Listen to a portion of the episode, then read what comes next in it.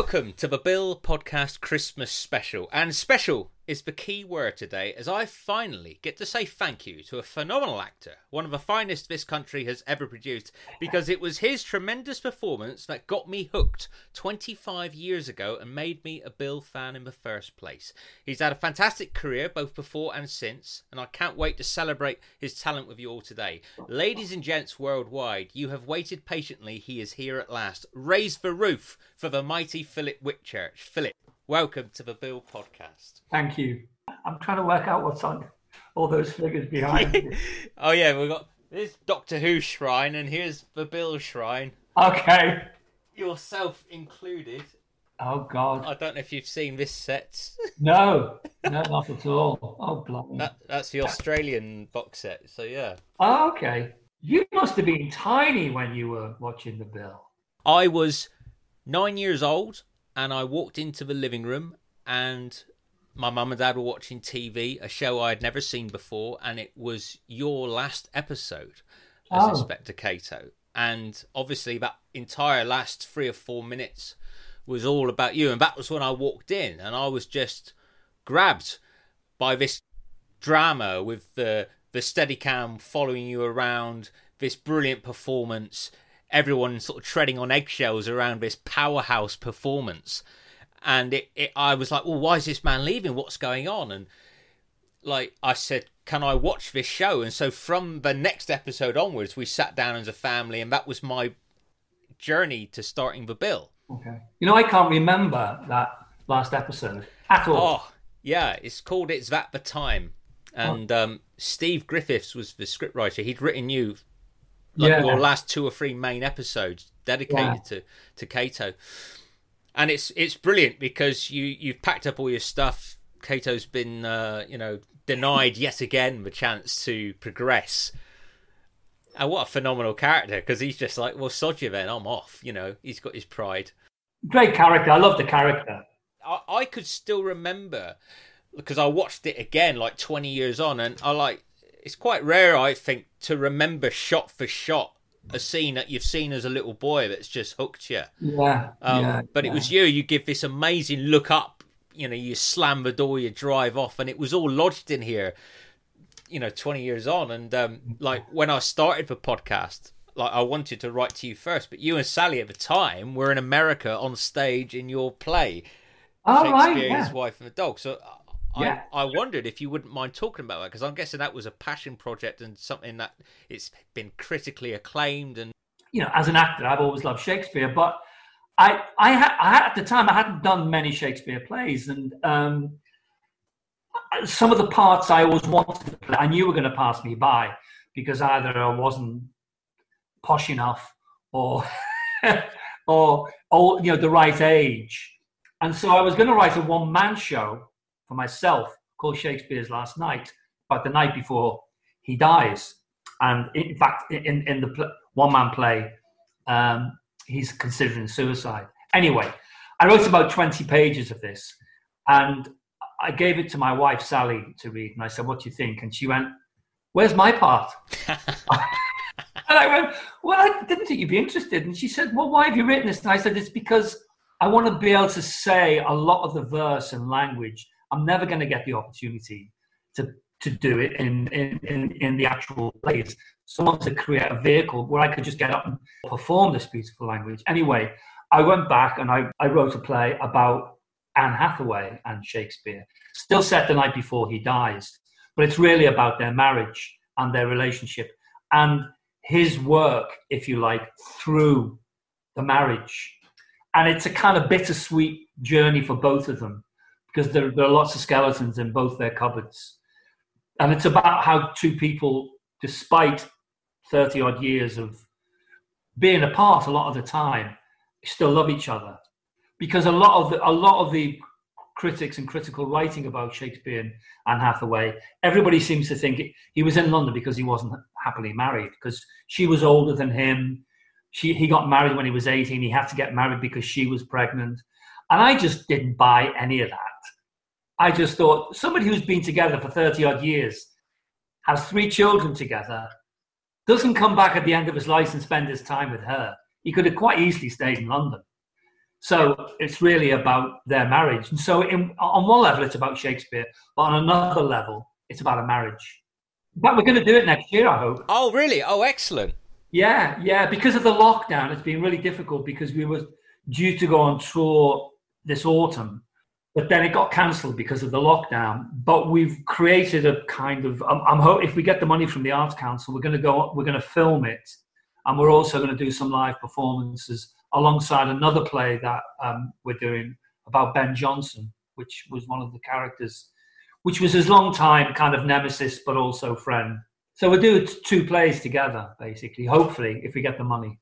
Fantastic, and what a nice thing to be able to do with your wife, your best friend, presumably. Yeah. How, how how lovely to be able to work together as well as because that's quite. We'd never worked. We'd never worked together before. Know, she's an actress, and we'd spent, you know, well, I've I've known Sally on and off for forty years, but we've been married for thirty nearly. But I I just said we've never worked together, and it's silly. And so I just thought it'd be a nice thing to do where we could be together and work. That's how it came about as well. So good fun, yeah. And you've always written, haven't you? Like Yeah. wh- while you've been acting. So like Yeah. is, has how long did it take you to actually from when you started writing it with Sally to actually getting it on somewhere? What was that process like? It, I mean, the actual writing, it took about three months. When I sat down to actually write that, it took me about three months. But then it was another, probably another six, eight months before we got it on at the uh, Edinburgh Festival. Had brilliant reviews, really good reviews. And then we went back and then we applied to the Arts Council for a, a, a tour, a grant for a tour. And fortunately, they gave it to us. So, then, but that was two years later. So 2016, we went on the road. And in the meantime, we'd been over to America and we'd done a workshop over there, just kind of window shopping, really, see who was interested. A theatre in Santa Monica and also a theatre in San Jose said, We'd love to bring you to bring you here. So we ended up doing six weeks in California in 2018, which was just fantastic. I can imagine. Yeah. Sal and I both, although I've done lots of film and television, I love, I do love theatre. I love live performing. We, you know, we both do. I think lots of actors, really, lots of actors go, I much prefer TV and film, and fair enough. But I, I you know, I think most actors go, uh, when they're doing film, they go, I wish I was doing theatre. Yeah. When they're doing theatre, they go, I wish I was doing film. We're hopeless. we, I, I suppose, with the lockdown, which has been so damaging to your industry, I mean, I, I mean, I guess you were quite lucky because you had a film out this year and a telly. I'm guessing both of which you shot before yeah. lockdown. So you've you've had. So I mean, it, it is a kind of nice synergy, really, with your doctor's character. He just needs to get back to work. So I'm guessing it's the same for you and so many of your peers as well. Now that you you're just all dying to get back out there and perform. Yeah, I mean, done bits and pieces. I did a monologue over. Oh yeah, the King's Arse. I saw. Have you seen it? yeah, it's very funny. It's very good indeed. Well, we're hoping Helen, who wrote it, who's just a marvelous writer. I, I said to her, "Why don't you write it as a one-person show?" And so, hopefully, if she does, we're also going to take that on the road as well, because she is actually a descendant of of John Parkinson. Wow. because her name's Helen Parkinson, and her great, great, great, great, great, great, whatever it was, uh, uncle was John Parkinson, the apothecary of Charles I. Oh. You've done your homework, haven't you? Oh, it's it's a pleasure looking up your work, sir. That's, it's... so you've been productive in the in despite the Yeah. COVID. And I'm, I'm, I'm writing something now for um, a friend of mine, which is comedy series, which we're hoping we're going to get interest in, but I, we'll wait and see. I can't sit still, really. you know, I, I'm, I'm an old duffer now, but I don't want to. I don't want to stop. I just want to keep going. As long as you got your health. Where where did this bug, this journey begin for you? What what triggered? You know, it, it's a weird thing because everybody says you must have known when you were a kid you wanted to be an actor. And I don't think I did. I think probably subconsciously I, I might have done, but it was only when I I was trying to be a teacher and I was in my early twenties, and I just remember I spent I was doing English. I was te- to be an English teacher. And the other subject I was training to teach was drama. And I just found myself always in the drama studio with friends and thought, don't know why. And because even when I was even when I was in my teenage years in Liverpool, I remember, you know, we, everybody used to go to clubs, nightclubs, and go to pub and play football, which is what I did. But I'm not a great club person. Beforehand, me and a friend, we used to go to the theatre. We used to go to the Everyman and the Playhouse, see a play, and then I'd go meet my other mates. Later on, I wouldn't tell them I'd, I'd be in the theatre in case they thought it was weird. and so I think it was probably always in my head. And it was only when I was trying to be a teacher I suddenly realised I don't want to be a teacher. I want to be an actor. And so I, I, I taught for a year in Manchester and then I just took a punt. This is like the mid 70s. And from the very beginning, uh, the two or three companies I worked with initially were kind of community theatre companies, theatre and education companies. And they, they're always saying, we'll devise, we'll devise shows, write shows. And I ended up the one that was usually scripting them, devising them, wanting to write them. So that kind of went hand in hand with my acting work for many, many years. I always considered myself just an actor who wrote the occasional thing. So I don't know why. I mean, I think it's an odd thing. I mean, I think your insecurities in this business manifest themselves in many ways. Mine was always to do with my writing because, oh, you know, at school, I was always told I was thick or felt I was thick, you know. And I went to a grammar school, but they were only interested in people who were going to Oxford or Cambridge. Right. They weren't interested in people like me. More fool them. I also I came I always come to things late and I did come to acting late. I was 24, 25, 20, 25 before I started my life, professional life as an actor. Yeah. Who were your sort of when you think back, who are your heroes? Who was your inspiration? Like, you know, who did you grow up like like me growing up and like just fall in love with the bill because of your performance? Yeah.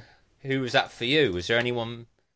Well, you know, as regards kind of American screen actors, obviously, it, you know, it was people like Marlon Brando, I suppose, and my son, who's also an actor. When he was training, you know, he went to RADA, but he was, and he still is just a mad, mad Marlon Brando freak because he, the guy had something which I don't think, you know, and, and I don't think it's, it, you can call it talent, but he had something you can't teach, which was to do with him and just to do with him on screen. And the camera's a funny thing, you know, it likes some people and it doesn't like others. And I just think he knew how to manipulate it. And I just think he knew instinctively what to do in front of it. And it, it captured something behind the eyes, which I don't think you can teach that. I mean, maybe you can, I, I don't know. But I always felt that, you know. Um, and there was a wonderful, wonderful um, British actor in the 60s and 70s who was in a, a trilogy called The Roads to Freedom. Michael Bryant. He was just one of these exceptional British actors who was mesmeric, really. When I spoke to him at the National, I said to him, but why don't you ever, ever go back on screen? He went, ah. he said, it never interested me. I said, but you were so brilliant. He said, yeah, he said, but the writing ceased to be any good, which I don't think's completely fair. But I, I, under, I, I kind of understand what he meant was in, the, in those 60s and 70s, maybe even the early 80s, a lot of writers came from theatre and people just employed them to write plays. Suddenly, you had to have a TV profile to be a TV writer and that doesn't necessarily mean anything. They, so, and I think it's true now a lot with acting or anything. People want to see what you've done before they're going to take a chance. Whereas TV then, I just think was it was much easier to to have stuff put on. And I think Michael Bryant, you know, like those like the Wednesday play, Play for Today, just wonderful writers. And Michael Bryant was of that generation, and I think he just fell out of love with television and ended up doing plays at the National. And he could play a tiny, tiny part at the National, and you wouldn't be able to take your eyes off him. And he wasn't upstaging He was just, I, he was one of my favourite British actors. Really was. How on your radar was for Bill when you went in initially to, to guest star, you know, a couple of times? Yeah, I I got asked to do a guest performance um, to come in to play the bald-headed bastard from Barton Street. Um, but his name wasn't Cato initially, and I've forgotten what his name was. Uh, twist. Twist. That's right. Yeah. And suddenly they changed it. They then they came back and said, "Will you do another couple?" So I did another couple, and then and I can't. I think it was then that they said we're having to change the name to Cato because there's somebody called somebody Twist, whatever the character's name, in real life. So they went, "We're going to change it." Next thing I knew, my agent said, "Do you want to do a year in the bill?" They're, they're, they're interested in you coming in for a year to play Cato, and I went, "Not really. I'd never done a long-term thing." And my agent at the time, lovely woman, said, "Look, Phil, you just you Sally's expecting a baby. If you say yeah, you don't have to worry about money for a year. You can be home in London with Sally and the baby, blah blah blah." And I went, "Yeah, that makes sense, really. Maybe I'll, maybe I will." So I just said, "Yeah, I'll do a year." And funnily enough, Matt's 28 now. Uh, the weekend that Matt was born on the Saturday, I started work on the bill on the Monday. Wow. That's why I always know because Matt was born on the 21st November. So I started on the bill on the 23rd of November, 1992. I and love I know it. that because it was, two, it was two days after Matt was born.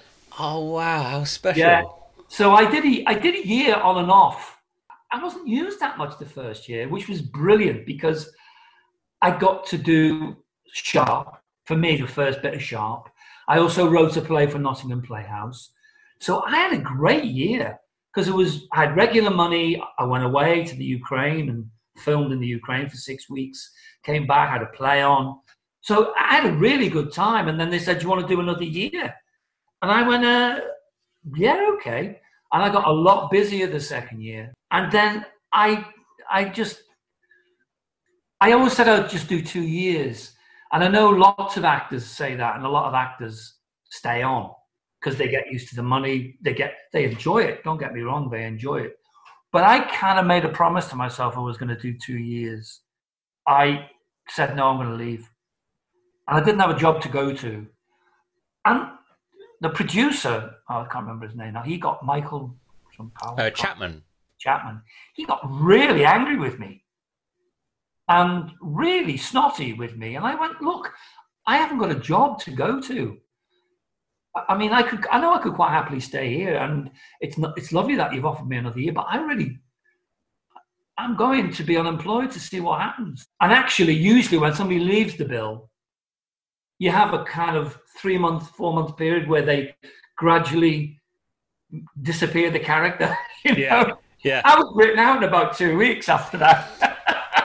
but it's great though, isn't it? Because that, that same writer, Steve Griffiths, he gave you this amazing episode where Steve's a great writer. Oh. was a terrific writer, Steve. and he nailed Cato. He just got it. I suppose by then, like you're well established in the series, but um, you you you threatened to bounce a, a snotty inspector around the car park if he ever plays a trick at Sun Hill again. He he's trying to uh, he's trying to complain about Dave Quinnan, and it's brilliantly performed by you because Peter Ellis basically tells you it would be in your interest to go and apologise to this young upstart, and you just you almost turn without me. It, this is like Cato's reaction. You just turn, almost like rotate on the floor because it's like, what's his idea of, of apologizing going to be like? Yeah. and You like, wouldn't know what an apology was. no, it's literally like does not compute. I'm going to turn around, and then you just think, what's going to happen? And it's a brilliant shot. The camera follows you all the way down the corridor, all the way to the door. We see the guy, and you turn around, and you think it's going to go one way, and of course. You sit down and deliver it. It's a stunning bit of writing, great bit of acting. Yeah, great writer, Steve. Well, let's not forget when you joined, 17 and a half million people were watching this show. So it was it was a massive Wow. Yeah. massive show. I mean, did it yeah. did it change for you from a sort of public perception point of view? Presumably, you started to get recognised. Yeah, I'd done this comedy series in the '80s called The Brothers McGregor, and for Granada, and that was the first time, I suppose, you started getting. Nobody knew your name, but they they call you by your character's name, and uh, and I suppose yeah, that that happened again with the bill. I, I was never always comfortable with it, though. I have to say because years ago, I remember Terence Stamp talking about acting and saying that it was all about the moment, about filming, and he never watched his work. And I used to think, yeah, you liar. I bet you do. I bet you watch your film. You know, sneaky, sneakily watch it. But as I've got older, I felt more and more like that. I have let little. I'm curious sometimes if it's something really different from what I usually get once it's done, I'm if I feel good about it, that I'm happy. You know, I don't always feel good about it, but, but you know what I mean. I kind of feel like I've, I've that's what I've done. I suppose it's a bit like performing as an actor on stage. You do your performance and you go, that went well, or that, that I could have done that better, or whatever.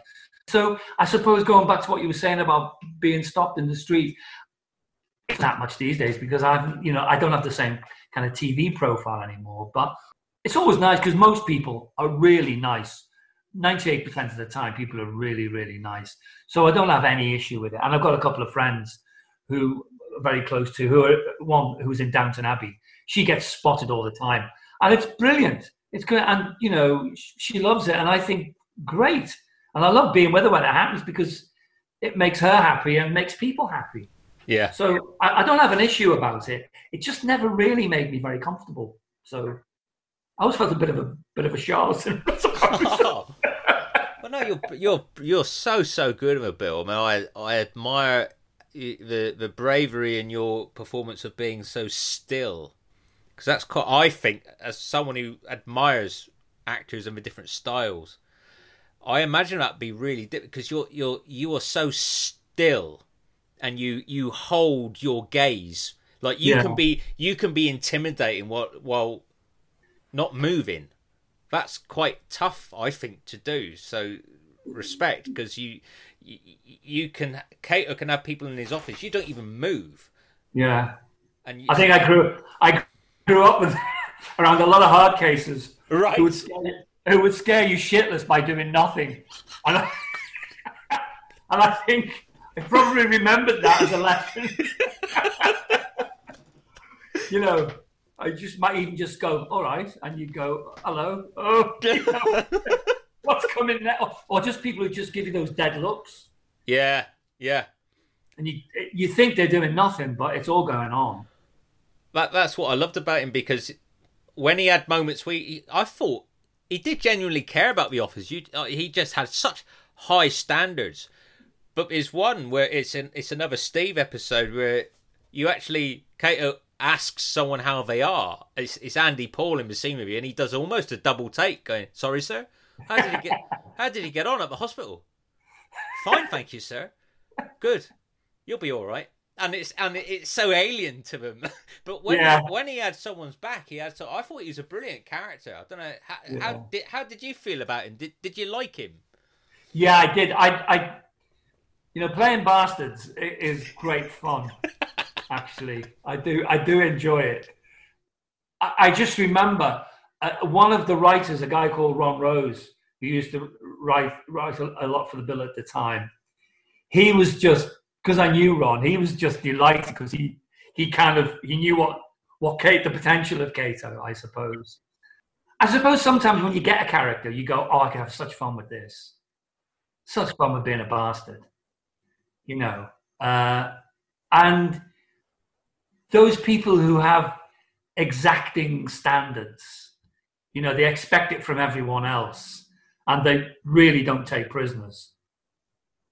You know, I, I just, I love the idea of a, a character like that because there wasn't anybody, re- you know, there were edgy characters, but there wasn't anybody like that really at the time in the bill. So for me, it was, it was a gift really. Yeah. Oh yeah, he knows it. He, that's a, I like him. He works for me because he is a really good copper. He might yeah. be a bit old school in his opinions, but he's he's right. look when he when he's right, he's he's right, and and to me, he's the kind of copy you'd want investigating your case because you know he would be thorough. He was leave no stone unturned, and he'd want the bastards locked up.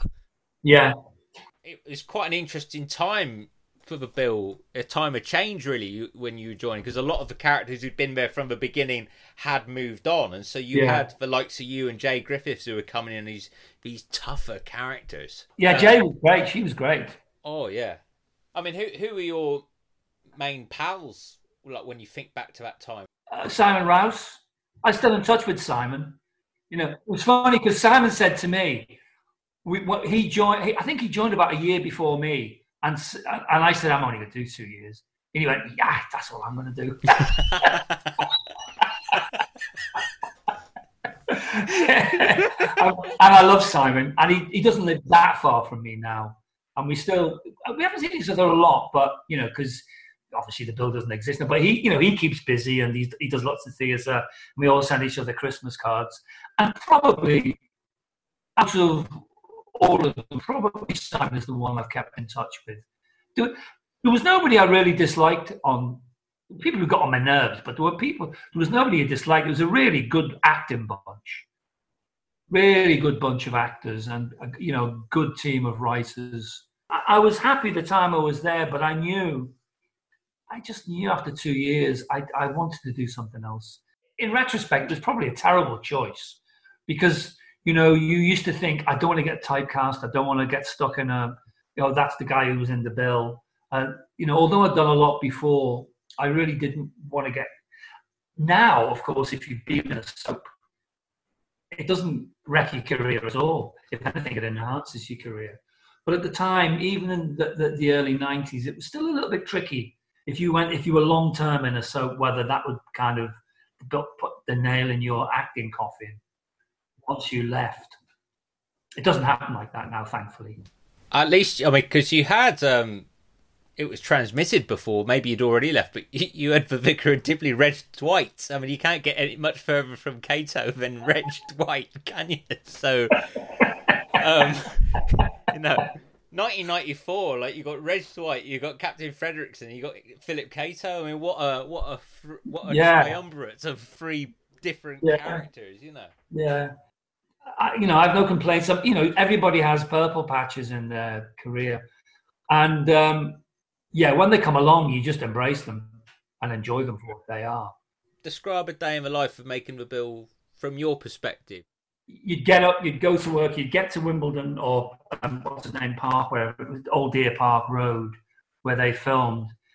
And it was a, it felt a bit like going to the office. That was another reason why eventually I thought, oh, do you know what? I don't want to keep doing this because you you turn up, you you you go into your dressing room, into makeup, usual stuff. You know, you'd look through your lines in the green room, and it was very much a treadmill. You could be doing three, four, five episodes a week usually. I, I think I only ever did three episodes, and people used to say, "How do you keep on top of them all the stories?"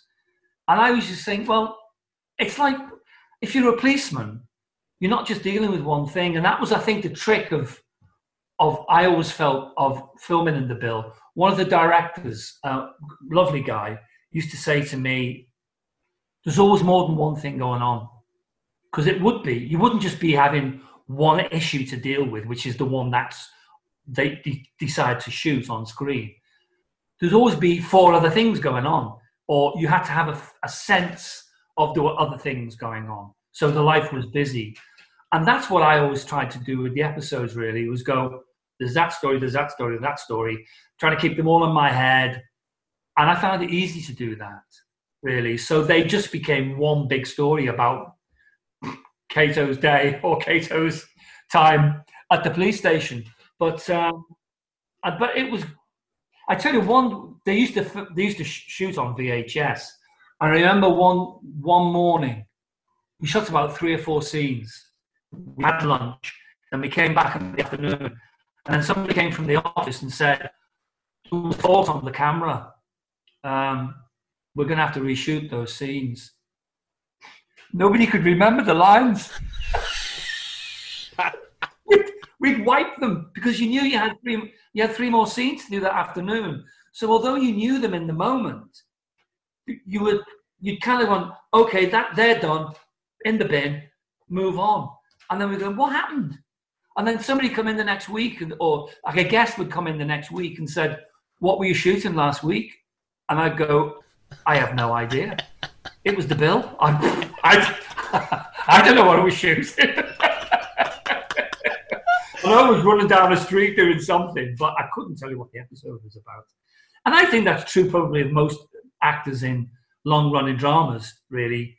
You just turn up, you hopefully you know your lines, you do it and you move on. I, it was the same when I was doing uh, My Hero, you know, the comedy series, and we do an episode a week, and somebody come in the second week and say, What was the episode about last week? I go, Not a clue. that might say something about me. That they they got you. It was good because for the inspector role, you actually got stuck in. You know, Cato would lead raids, and like you had a van crash. I don't know if you you blocked a That's guy right. in from escaping with a van. So they they gave you opportunities to get stuck in, which was yeah enjoyable. Yeah, I, I didn't want to be stuck behind a desk. I said, please let me let him be a bit more hands on. But I think most, you know, you don't want to be stuck in the studio all day. You really don't. But but in the end, it's just about the scenes, and you know, if they're good scenes, it's just great fun. Because there's one episode we only see you twice. The first time, Lynn Miller's been assaulted, and we're seeing Kate said, "I want you to." To tell Kathy she has my every support. This guy was a real, real scumbag, was he? Yeah, we does. He had it. He had it coming. That's fine then we find out that he's a businessman with no criminal record and he's a rugby player as well. And then, then we return to Kate saying, why on earth did she assault this man? you know, it does complete U turns. Like, look, I want her to know he's got my support, but we really need to be careful. And, uh, good. good. I'm, glad I can't remember any of these. I, I, just, I remember, I remember, I remember, actually, I remember one moment, one moment where he goes to a cash point and somebody snatches his cash card off him. I remember that one. Isn't that funny? What you're? I remember chasing somebody down an alleyway, and the the, the, the it was great because the cameramen were brilliant, and they didn't have Steadicam. It was it was just all handheld, and these guys would be they were covered in bruises and cuts. I mean, you know, we were all running, but we were on camera. We were fine. the guys who were shooting it, they were full of elastoplast and cuts and grazes and running through fences and jumping over walls and you know chasing after cars with a camera. Ah, hats off to them. It was brilliant. You know, the show's been off ten years now. Is it? Um, yeah. Ten years. Ten years. I mean, wow. you you quite recently did still open all hours. You know, that wonderful sitcom with David Jason. So, like, if a show like that can come back, do you think a show like The Bill could and, or should come back? Yeah, I mean, uh, for there was a while when it was still on, and I heard murmurings about bringing Cato back, and I thought I wouldn't mind coming back and and guesting in it, you know, uh, but it never happened. And I'm too old now. I mean, you it'd have to be it'd have to be Inspector Cato in a care home. or, or on an allotment. or he'd be a he'd be a security guard somewhere. yeah, doing a better job than anyone's ever done it. The most yeah. thorough security guard. yeah, yeah. Well, I read a lovely. It's actually in this. I don't if you've got any memories of this. You are on the front cover of an annual. Oh yeah, I've seen that. Yeah. Yeah, and in here you you say that this wasn't in the character Bible. It's just something you had fun with. That you imagined Cato having an alcoholic wife, and that's why he was so het up because he knew that when he would get home, his wife would be sozzled in the chair, and that's why he was so sort of stickler. Is that, that is that is that what I said? Yeah, yeah. There's a little bit of it says uh, yeah, Whitchurch says with a twinkle in his eye that uh, Mrs. Cato's always sozzled by the time he gets home, and that's yeah. why he's slightly pent up. But I, I like. Well, also I always I always imagined he wouldn't be an easy person to live with, just because he was such a stickler for stuff. He would take his work home a lot, probably. Yeah. And she'd turn to the bottle. yeah. That's, uh, that's the only way I can think about it, really. He was definitely married. Does it please you that 25 years on, people are still enjoying your work from the bill? Oh, yeah. I'd be alive to say no. I mean, I know I've, you know, I talked about, you know, not really curious about watching my performances, but sometimes when you see something from the past and you go, oh, that's okay, or funnily enough, you know, I only did two years on the bill, but every now and again people will go, oh, I know you, aren't you? You, what, aren't you? And then it'll be, they'll say, what have you done? And you'll say, and they go, that's what it was. It was the bill. It's usually the bill. It's either, it's either Sharpe or the bill. Yeah, well, quite right too, because Sharpe, is what a wonderful creation. He's fantastic, Frederickson. He yeah, so fun. well. Oh, yeah, yeah, joyous. And and the other one that gets me, which I enjoyed in your show reel, you're Waking the Dead. That's a phenomenal performance. Yeah, you know, I went for that, and I remember coming back to Sally and thinking and saying to Sally, "I've got to get this job." Such a cracking character, such an evil piece of work, and I got it. Yeah, and I was really pleased, and I had a great time doing that. When you re- when you feel like you're kind of right in the middle of the center of a character. And rather worrying, but I mean, the kind of character he was. But I just knew who that person was. And I think that whole idea of what you were saying about stillness and dead behind the eyes looks, I just knew I could do that. And it was good fun. Yeah, good fun. And well written as well. Oh, um, well, well acted. and how about the future, what what's the dream project you haven't done yet that you'd love to do? Either something you've written or something you'd love to play or star in? You know what? I don't really. I just want to keep working, really. Um, if I'm honest, and if you know, nice. You know, I had a great time doing Peterloo. I had a great experience doing Peterloo because uh, because Mike's such a unique kind of filmmaker. Uh, and you know, there's lots of positives and negatives about working with Mike. The moment to moment, the kind of what's created moment to moment, I think is terrific, and I I love doing that. I, I don't know, you know, if, if I can keep doing theatre and keep, I just can keep working and getting offered nice parts. You know, I'm I'm and keep writing and you know what I'd really like is this show I'm because it's always to do with what you're doing at the moment. The show I'm doing, I'd love it to be obviously get a commission, or I would like you know our, our work that Sal and I do just to carry on and develop because you're not only creating work for yourself, you're creating work for people around you.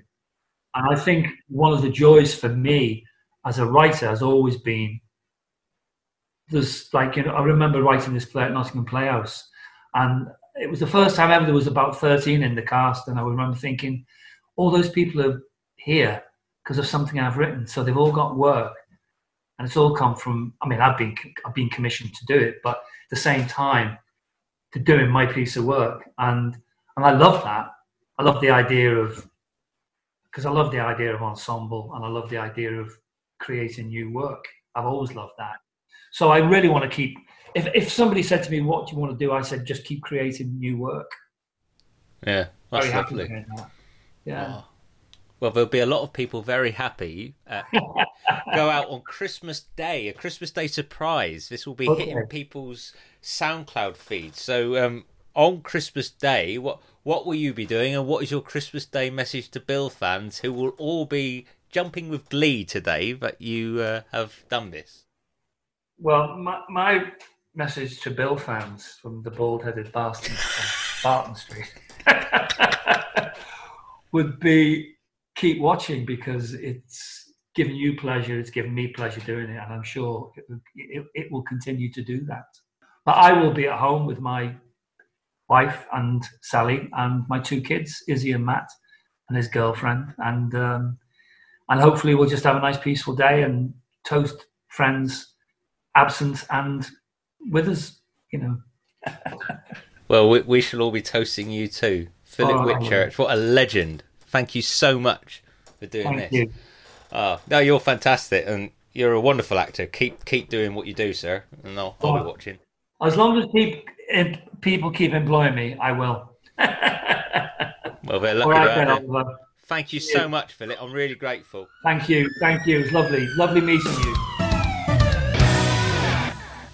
Hello, this is Ben Payton, and you have been listening to the Bill Podcast, produced and presented by Oliver Crocker, co produced by James Ledane, Alex Mockler, and Tasha Paul, executive produced by Chris Booth, Daniel Christopher, Andrew Dyack, Paul Dunn, George Fairbrother, Luke Hegarty, Benjamin Hughes, Edward Kellett, Jen Morris, Stuart Morris, Justin Pitt, Tom Sherrington, Patrick Stratford, and Sarah Went.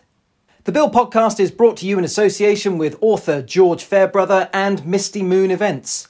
You can find out more about both by visiting georgefairbrother.com and mistymoonfilmsociety.com. Oh, and if you like films and you would like to read my reviews, please visit foryourfilmsonly.com.